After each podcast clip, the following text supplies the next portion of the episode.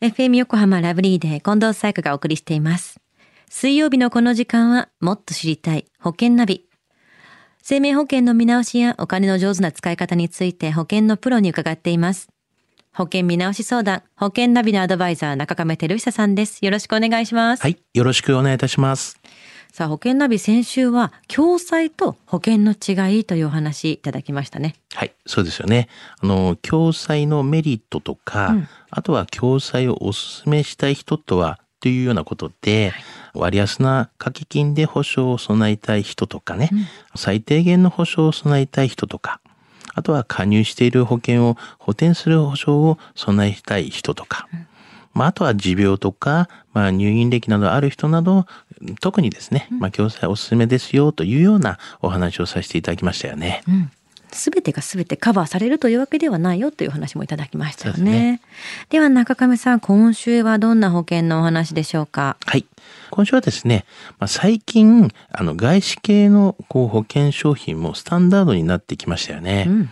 で、外資系の、まあ、保険商品といえば、まあ、人気の、まあ、商品に外貨建ての保険商品っていうのがありますよね。はい。まあ、この外貨建て保険なんですけれども、まあ、考え方によっては素晴らしい商品にもなるのですが、まだまだこうちょっと怖いと思われている人も結構多いかと思います。はい。まあそこで本日は外貨建ての保険のことと、この保険に向いている人とか、まあ向いていない人などのまあご説明をさせていただきたいなというふうに思いますね。はい。向いてる人、向いてない人あるんでしょうけど、私もね、外貨建て保険入ってるんですが、改めてじゃあ、どんな保険なのか教えてもらってもいいですか？はい。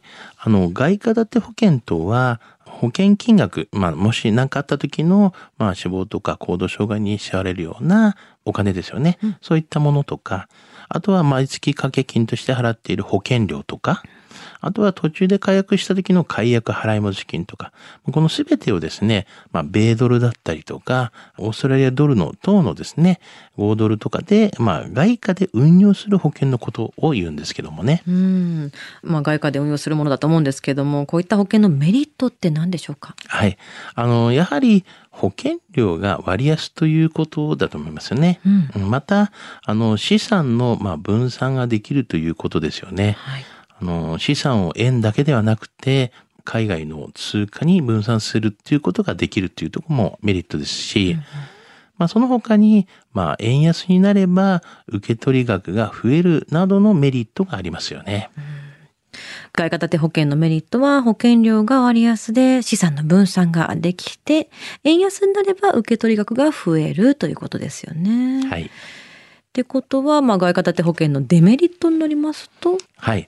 あの、やっぱりデメリットもございまして、まあ、いいくつかあるんですけども、まあ、一つは、まあ、受け取り額が少なくなる場合がありますと。うん契約した時よりもですね、満期時、もしくは解約時にですね、円高となっている場合は、まあ、受け取り額が減少してしまいます。まあ、外貨建て保険は、まあ、為替相場のまあ変動による影響を受けやすい、まあ、ハイリスク、ハイリターンの保険とも言えるんですよね。はい。で、まあ、ちょっと二つ目はですね、手数料がかかるということなんです。うんあの外貨から円に、まあ、両替する際に手数料が発生します。また、この保険運用に関する諸経費がかかりやすいこともあり、まあ、途中で解約するほど、まあ、解約払い金が支払い保険料を下回る可能性もある。まあ、高いというような形なんですね。はい。で、三つ目は、あの、受け取り額の、まあ、目処が立てづらいと。保険の満期、まあ、10年後とか、まあ、20年後など、数十年後となることが多いんですが、まあ、10年後、20年後の為替相場の変動状況って、やはり予想するっていうことが結構困難ですよね。うんまあ、こういったことに関しては、まあ、ちょっとデメリットかもしれませんね。まあ、ちゃんと数字をしっかりと見て、その先を予定したいっていう方からすると、そんな先のこと分かるわけ誰もないですもんね。そうなんですよね。はい。分かってればね、すごいいいんですけね、ど。いいんですけども、まあ、そこがリスクだったりするってことですよね。じゃあ外貨建て保険に向いてる人と向いてない人、どんな人がいるんでしょう？はい。あのもう、向いている人というのはですね、この保険で資産形成や運用を考えている人っていうのはやはり向いてると思います。はい。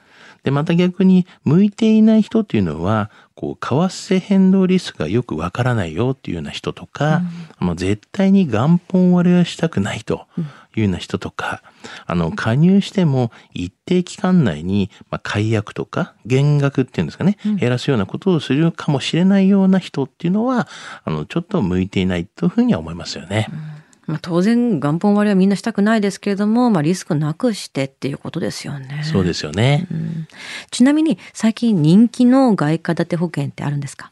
はい。あの、最近はですね、あの、高齢化が進んだせいかもしれませんけれども、はい、まあ、通常、まあ、死亡保険みたいなのとか、うん、まあ、貯蓄というような保険とかいうのもキーがあるんですけども、はい、そこにやっぱり介護ということも、まあ、乗っかってきましたよね。うん、だからそういったニーズが増えてきてますので、うん、そういったこの状況で、外貨建ての介護がついた、まあ、就寝保険っていうのが結構人気になってますよね。うん、なるほど。介護付きね。では中亀さん、今回の外貨建て保険のお話、知得指数は？はい。